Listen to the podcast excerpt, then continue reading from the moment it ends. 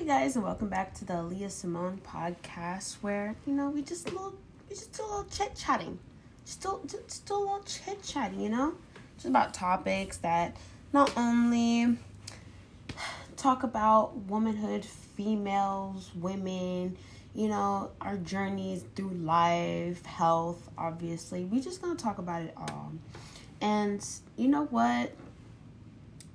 Today is kind of nothing falling short of it, and I would rather just cut to the chase because I feel like I just really just want to get this out, kind of get this popping. Before I start, I do want to thank y'all for tuning in to the podcast. Definitely make sure you subscribe to my YouTube channel if you are watching on my YouTube channel, which is basically you get to see me in person and video, and if you're listening to me on my actual podcast radio description on whatever platform that you listen to it on, I would just be super grateful if y'all would just follow me on there, because I'm not gonna stop talking and y'all gonna be hearing these topics regardless, because these are topics y'all wanna like hear or like talk about. So today I definitely wanted to discuss about like soft feminine energy, because I already know y'all talk about that soft girl era. Like, we're all talking about the soft girl era, so I at least wanted to at least define a soft feminine, maybe like energy first of all before I go in. But obviously I'm gonna look it up on Google, so I would describe it as feminine energy is, or Google would describe it as, feminine energy is a type of energy some individuals radiate, and it influences their attitude, their behavior, and how they carry themselves. Many describe it as a set of traits which are typically highly feminine, are typical of highly feminine women. So the examples that they have on here are nurturing, soft, caring, playful, empathetic, compassionate, and vulnerable. So I actually found that very rewarding in a way, because I already do feel that, at least with my own feminine energy, I do reflect a lot of those things, and I definitely want to get more into my feminine just because, I don't know, this is the time to do it. And I feel as though the fact that my 20s, I'm kind of using it as like, I'm definitely working on myself, but I feel like within my own community, a lot of the things to do immediately in your 20s is to get a degree after another degree after another degree after, or going after your dream job, because you have all these degrees now. And I just can't relate to a lot of it right now. Not because I don't value education, because I do, and I actually truly love to learn. But I'm learning things in other ways, areas, and different aspects of my life. So I'm not practicing or exercising my brain. I'm definitely still learning new things every day out here. I'm just not getting a degree, another degree. Not about that life as of right now. And I don't know, sometimes I do feel like pursuing a degree can be a little bit masculine, or at least the focus that you have to not only get in, stay in, but get the degree is a lot of masculine energy needs to be put towards it based on the amount of focus that you need. So I'm not trying to do that right now, just not right now. But I would at least say part of how I'm going to work on like soft feminine energy is by slowing down just my life in general. Just, I don't know, I'm, again, coming off almost a year and a half. I'm not gonna say 2 years, definitely more closer to like a year to a year and a half, being out of that college student lifestyle. And, the college or the university, whatever I went to, I was very go. There's so much stuff to do, no time, and there's just so much stuff to do, and all of it was a priority, and all of it was important.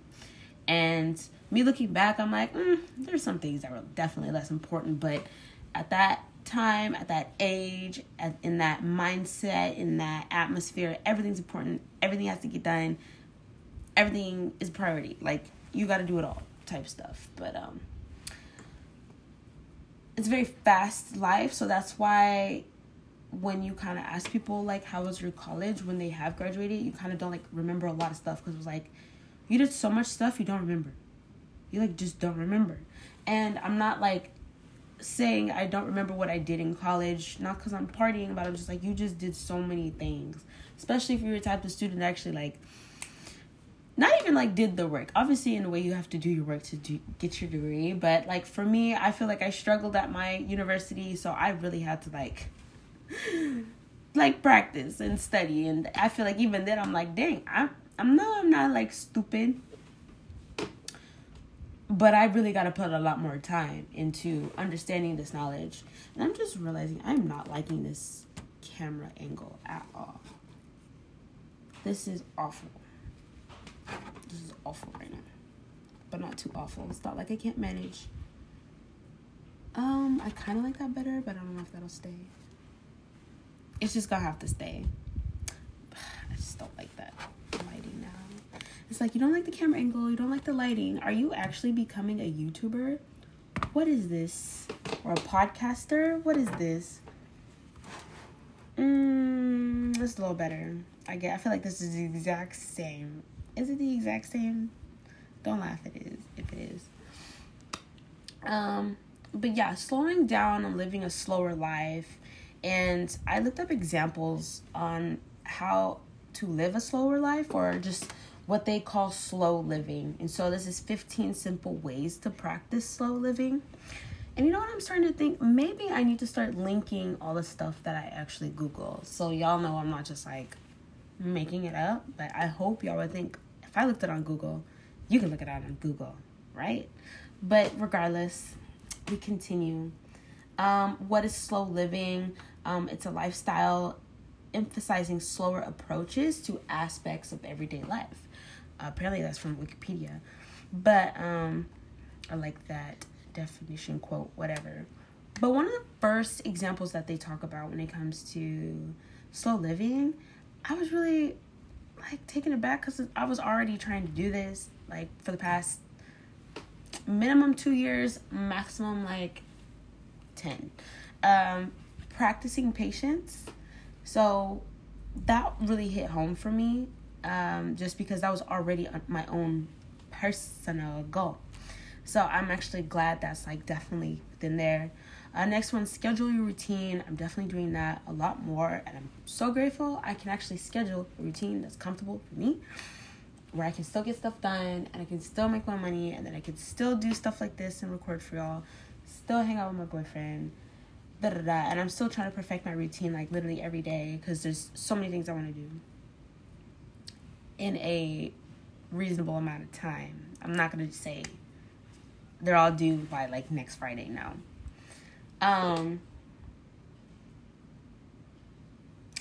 This next one, when I read it, I was a little confused, so I'm actually glad I clicked on the link, just so I could read what the description is. So this next one is act less in more time. And so the description for it says, doing this wouldn't leave you behind other people in some race to success. The simple thing is to do whatever you do with passion and creativity. Okay, I love that. Instead of spending less time on important things to get more things done, try to give more time to a single thing. If you spend more time on something important, you'll actually get things done. I like that. In all reality, it sounds like I kind of said that earlier,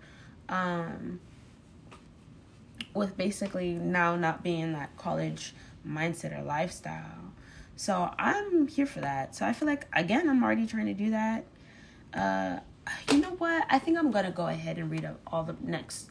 I'm just going to go ahead and read all of the examples of slow living, or I guess how to live a slower life. And I'll just say which ones I'm actively doing. I'll just say another one where I'm already actively kind of working on that, and the other one where I have not even considered it at all. I do want to work on that, or, like, apply that to my soft feminine energy and, like, my lifestyle and living that slower life. So spend time with yourself, do everything with joy, cultivate a positive attitude, Be sure to act slowly. Immerse yourself intentionally in the environment.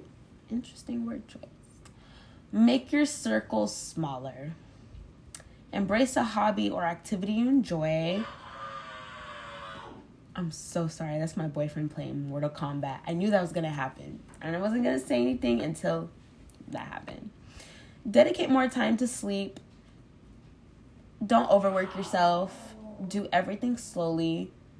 Don't participate in unnecessary activities. Be intentional with your time. Oh, yeah, that's the last one. Okay, so, I feel like as I was reading down the list, I'm already actively working on a lot of them. So I'll just say one. I'll just say one where I guess. Oh, okay. I'll just say one where. Maybe even now, I'm like, you know what? I understand this, but I haven't really actively, like, done more practicing on this for, I guess, slower living and improving my soft feminine energy. And this is the don't overwork yourself.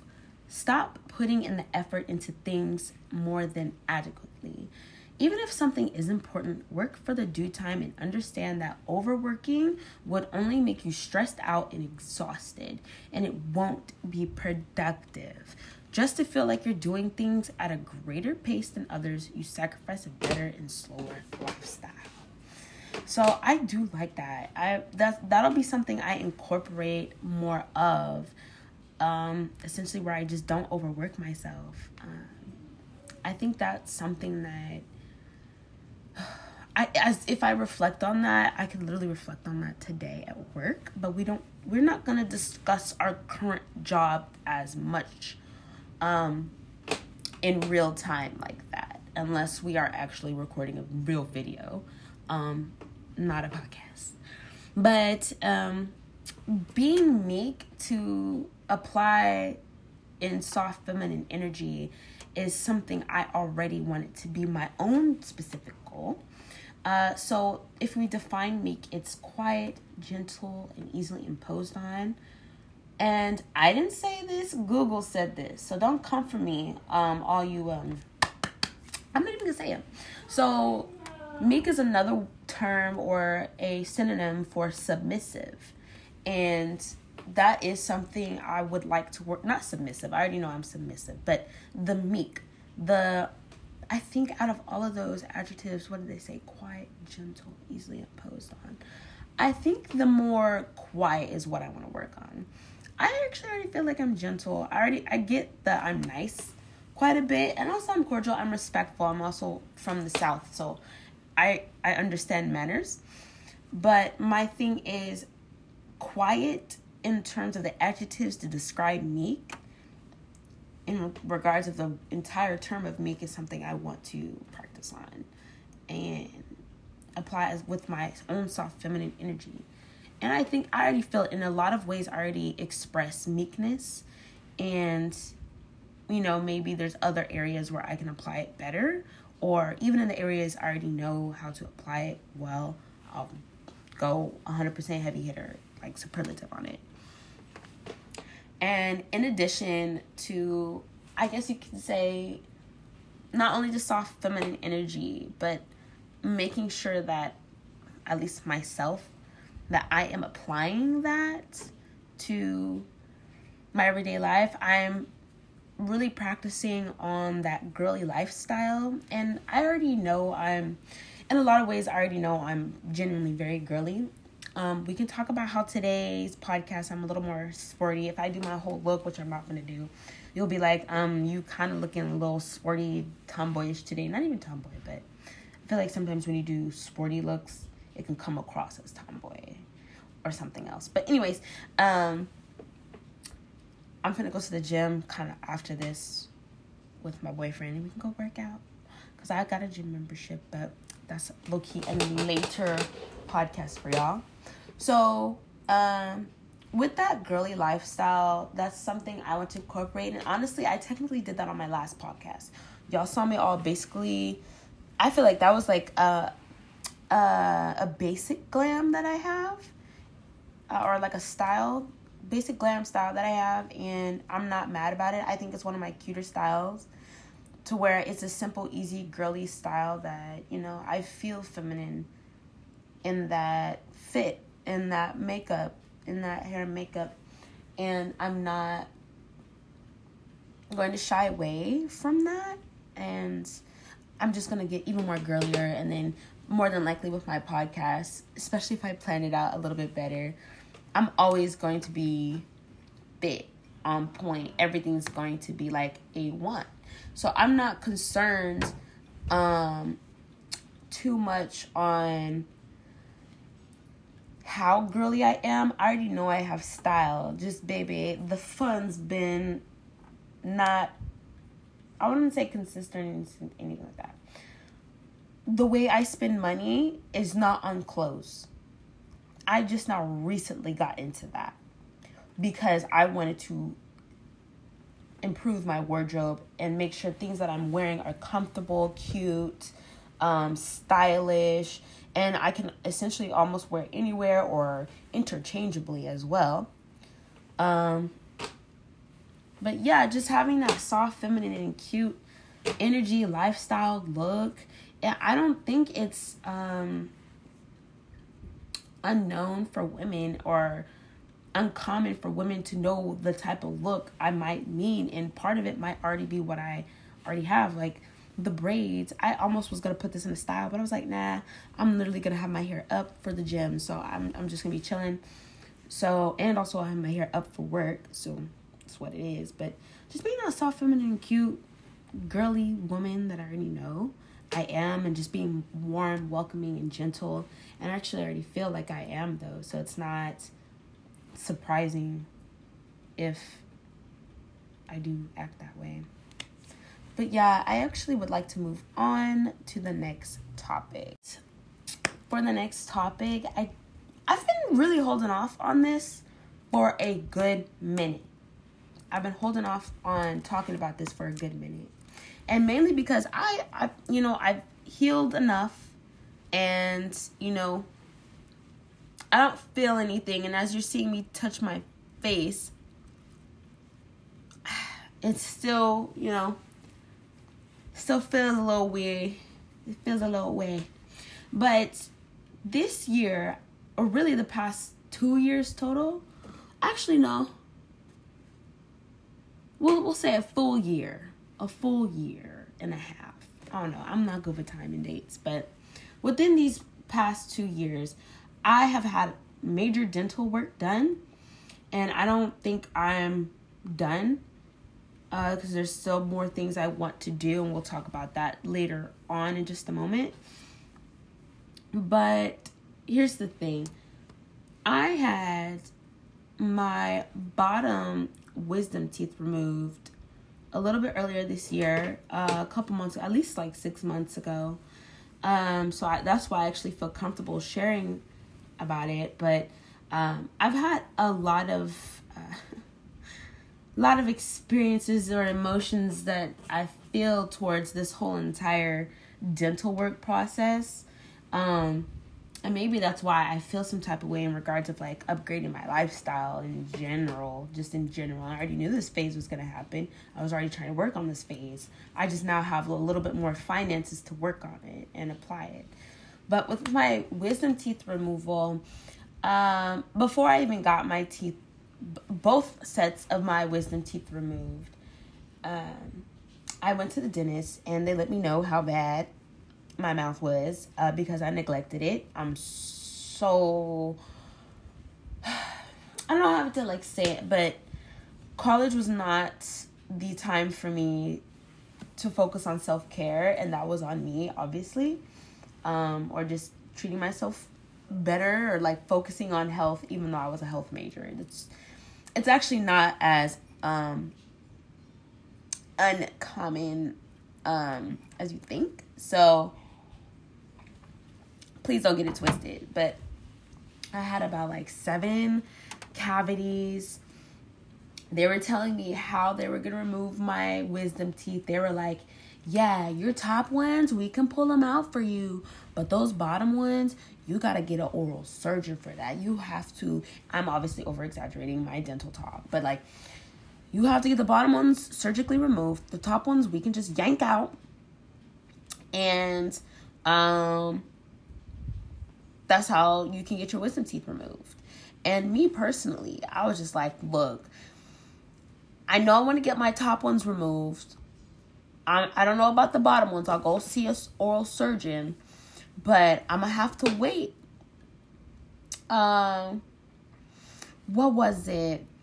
Now I'm trying to remember. All I know is at some point, either before I got both surgeries done or by the time I had one surgery done, I feel like it was before I had both of the surgeries done, I said, if my wisdom teeth affect how I eat, then I am going to get these out. I don't care how painful they are. I don't care how much it costs. I don't care what I need to do. I'm going to get these out. I do not like how it was affecting my eating. And it got worse and worse and worse.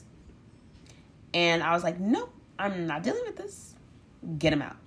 So I had to prioritize, like, at least getting all this dental work done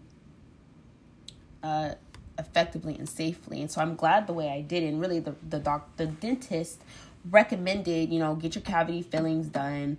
And then we can move on to the wisdom teeth. Right. So I had cavities on the top upper teeth and cavities on the bottom teeth. So what happened was, the way that this process worked out is I went to one dentist, and honestly, I feel like I just want to go back to her. She was honestly amazing. But regardless of that, the process was this. I got one side. I don't remember. I'm so sorry. It's been so long and I've been drugged up, so I can't really give you all the details as fresh as I was hoping for because I waited so long to do everything. She did one half of my teeth cavities filling. She did one half of it. It was like she had to do the left side or the right side. So whichever side she did, she filled those cavities, if they were on the upper bottom set. And then what she did, oh my gosh, they drugged me up so much, right? Needle after needle, right? They took some like cord thing, right? And y'all so lucky I chose not to go to dental school, because then I would just tell you the actual instrument. Just something to wrap around my wisdom teeth, right? One on here, one in here. And then got all there, got all tight. It was like a metal little rod. And she like did a little screw thing. And it got tighter, And then she yanked them out. She yanked the first one out. And then she yanked that one out. And I was just like, huh? And the thing about that, which was so odd, is that I wasn't put to sleep. I was not put to sleep. I was awake. I'm looking at her yanking my molars out, my upper molars. What is that? I'm looking at her. I'm not, and it's not like I'm feeling the teeth getting yanked out. I'm just like, it's obviously numb. They numbed my gums, but then it's just like you hear it, and you hear like this bone cracking inside your ear. Like, I'm sorry, I'm making all these faces. It was just so like ick, but. Aside from that, I healed very nicely from that surgery, basically, from that teeth pulling.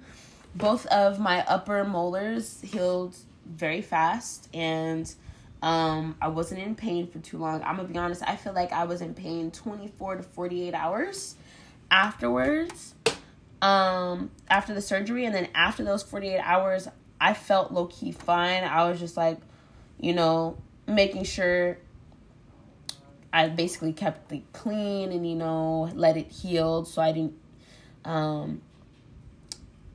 think what I originally, like the first couple of days, I obviously ate, you know, applesauce, all that stuff, pudding. But I was able to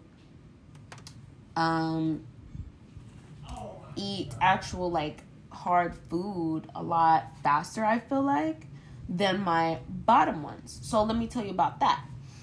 After I got that first set of the surgery, right, then I went back to that same dentist and got the other side filled. Okay, now I'm like, all right, let me wait a couple months before we even think about looking for an oral surgeon.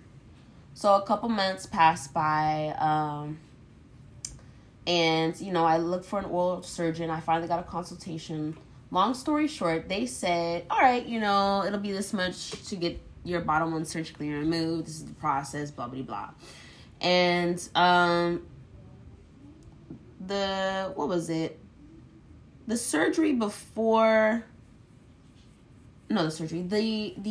appointment before, I guess you could say the consultation right before, the second consultation, I guess. It's just the meeting right before the day of your surgery.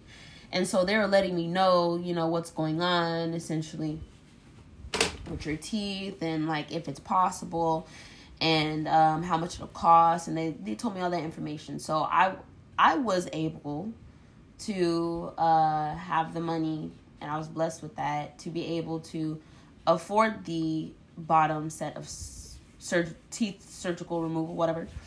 And on my left side, they said right before the day of my surgery, they're like, yeah, so the day of your surgery, we're gonna use a different type of, what was it, x-ray, whatever, or just nerve ray, I guess it was a nerve ray, to see where this bottom left molar was specifically located, just because it's around some nerves and we want to make sure if we can take it out safely.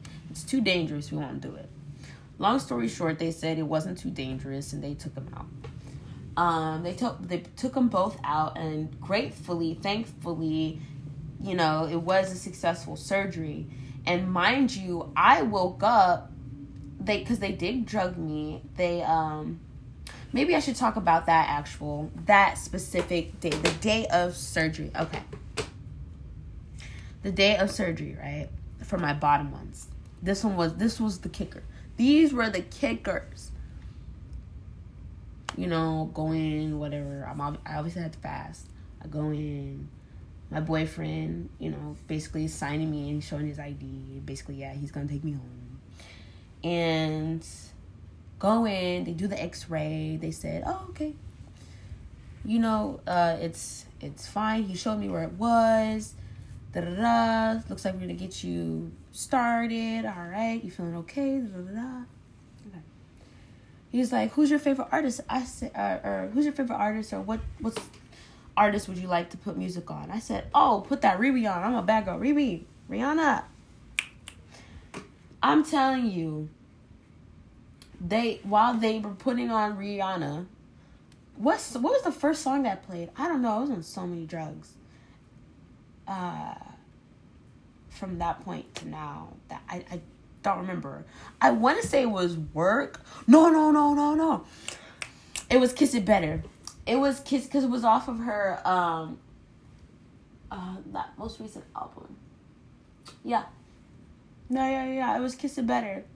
So that started playing. They're hooking me up, right, to this whatever solution, this IV that's obviously going to put me to sleep so they can do the surgery.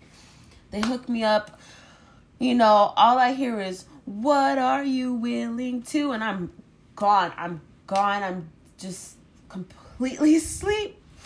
And then I wake up to work, right? And they're like, I think they were finishing up there, because the way that they said that they're going to have to take out my teeth is that they would have to break it down and take, like, bit by bit out. They would have to break up the tooth to take bit by bit, especially for this one. I don't know. I think they were able to just, like, cut, sew, stitch. It was done. This one, they had to really break the tooth and take it bit by bit. So I think I woke up as they were taking the last few bits and pieces out, because they had already finished this one. I felt the emptiness. I don't know. So yeah, they finished that, and he was like, "Are you okay?" And I'm like, "Uh huh." And I'm just like chilling, right? And then I think I went back to sleep, and then they woke me up again. They said, "You're good, all good." And all I remember is that the assistant oral surgeon, or the assistant dentist to the oral surgeon, yeah, I don't know what it's called, he's like helping me walk to my boyfriend's car, and I just see my boyfriend just pull up, and I'm just thinking like, wow. I didn't say anything. I'm quiet. I'm just like quiet and just walking, and it's, I don't know, I felt like I was walking in the ocean. And I see my boyfriend, and he pulls up, and he's looking all cute, and he opens the door, and I think they had exchanged some words, like, oh, make sure, you know, probably, like, you know, my medicine and stuff. And then all I remember is my boyfriend laying me to the bed, and, you know, I'm asleep, and then I wake up, and then, you know, I wake up, I'm just, like, a little sore, but I'm still, like, obviously on drugs from the surgery.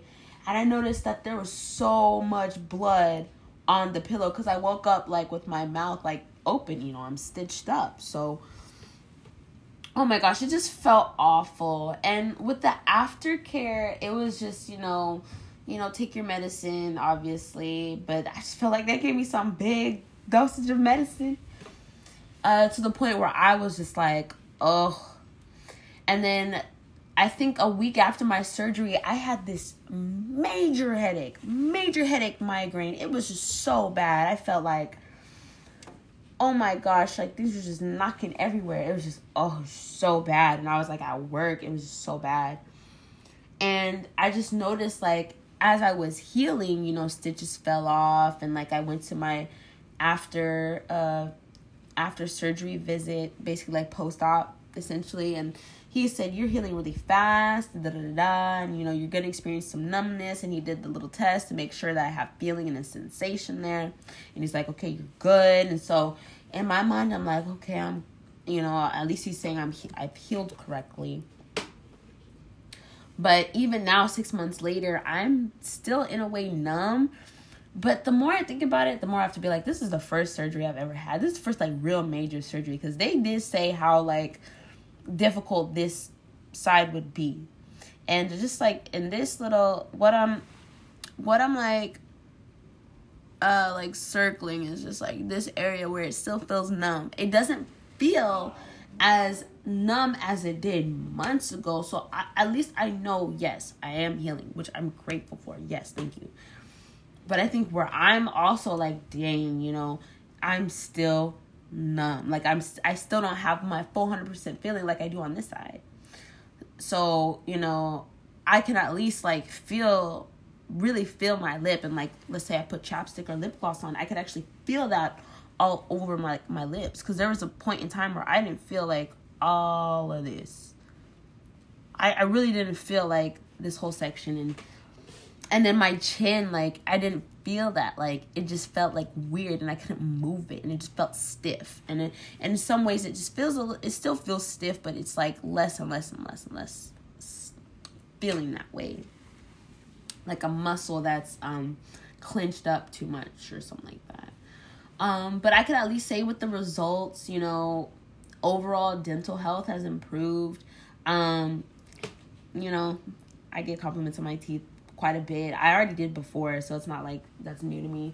But the way I eat, that's all I cared about.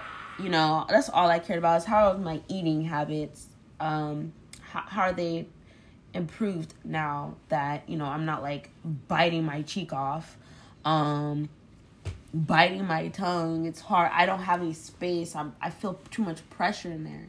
And I would say, you know, I don't regret the surgery. I feel good, you know. It's easier to wash my teeth or brush my teeth and floss. It's a lot easier to floss. I already have naturally strong, tight teeth. And, you know, I had a dentist even ask me, how do you floss? Like, she's like digging in, trying to floss my very strong, tight teeth. So it kind of shifted my teeth a little bit. And, yeah, like with my overall goals with my dental health, essentially, like, you know, improve my dental health, obviously. Brush twice a day, floss. Obviously, I have to do once a day, but I feel like the way food gets stuck in my teeth a lot because they're so strong, especially like certain teeth areas or teeth pockets, I have to floss almost every time after I eat or if I eat certain things. But yeah, and then like I would definitely want to start whitening my teeth, and essentially my main goal is to re-straighten my teeth again. So I'm definitely gonna do some invisible braces or something like that, but that's for sure a goal of mine. And I honestly might do that first before I even go back to the dentist to check low-key if I have any cavities just after all this dental work slash surgery. So if anything, that's all I can say about, you know, that wisdom teeth removal, because that was an experience this year that I really wanted to share just because, you know, a lot of people go through it. Some, not everybody. And I know even when I was working, it was kind of like a topic a little bit that I was getting the surgery, right? So some people would say like, oh, I got mine and this was their experience, or they never got theirs out and they're like 47 or like 55 or something like that. Or some horror stories. And I was like, don't tell me them horror stories. Don't do that to me. I just want to eat. Like, can I just eat? So, yeah, but that's pretty much about that wisdom removal, because it's kind of giving me flashbacks. And I'm pretty much done, because I love my pearly whites. I was hoping to have finished this before I be on the last topic for today.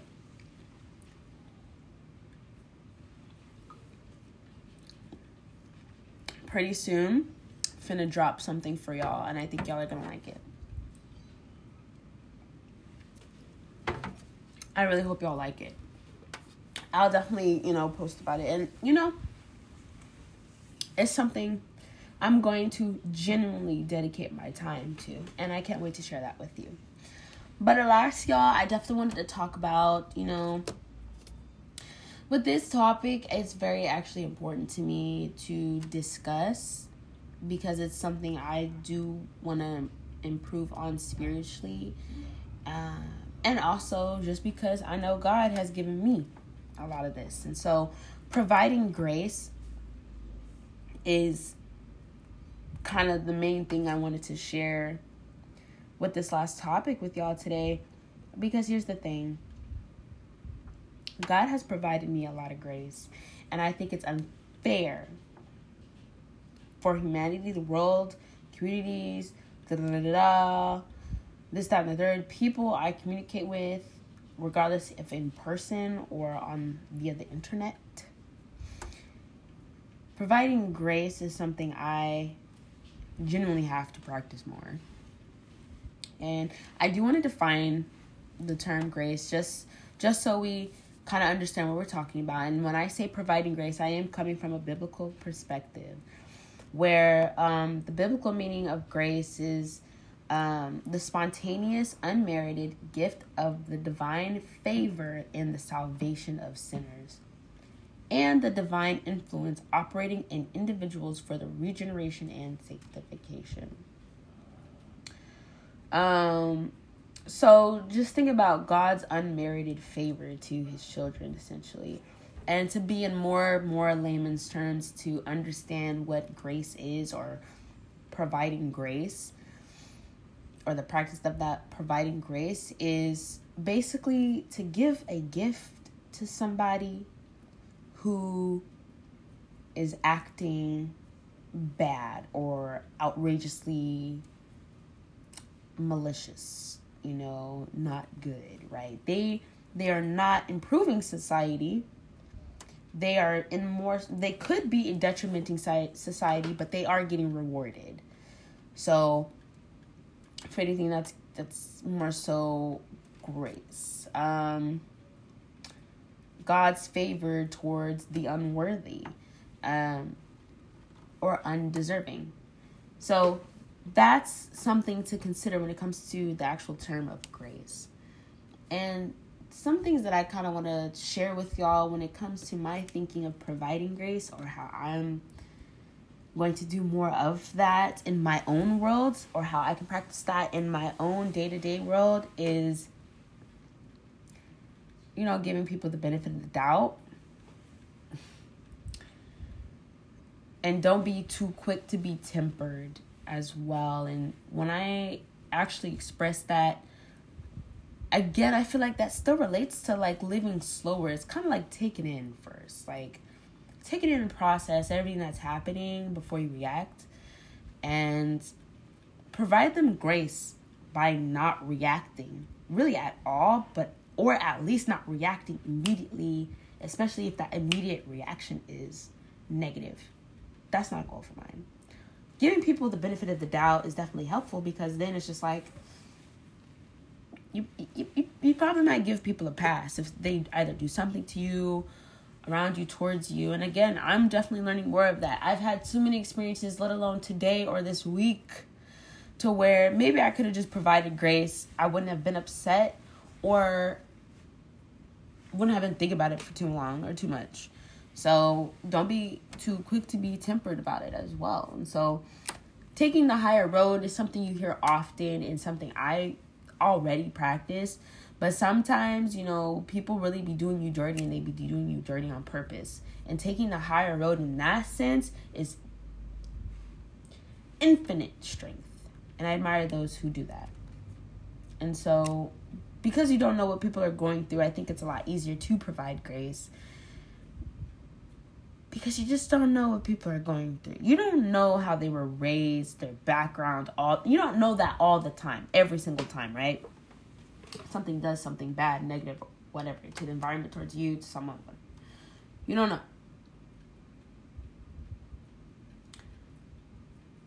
But if you're always there to, like, point the finger, you did it, what's wrong with you, da-da-da-da, like, you deserve nothing. You don't deserve kindness. You don't deserve nothing because you did this. Like, I don't think that's fair. Especially, I don't think that's fair for you to judge. Because at the end of the day, none of us are going to you to see if we make it to heaven. None of us are going to you. Be like, hey, so-and-so, did I make it to heaven? Do you know if I made it to heaven? No. You don't know. And because you don't know what people are going through, I feel like it's almost like easier to provide grace. It's easier to provide grace when you don't know what they're going through. And I feel like even if you do know what they're going through, just move on. It's hard, but just move on. I would say just move on. Yeah. Provide that grace that way. There's a lot of ways to provide grace in different ways, you know. And I think the way I want to practice it more is just practice it through my service. My service of my skills, my service in general, of whether I do things, you know, or help people. Excuse me. Those are ways that I can provide grace. And I honestly want to look at, we gotta love Google, because they are fast with their responses. I wanted to pull up examples of how to, I guess, extend grace to others. And so I am just going to read out the list, and maybe I'll say one that I already do, like how we did previously, and say one I would like to personally work on because it looks interesting, or I can apply it towards my life. So starting off, we have number one, words.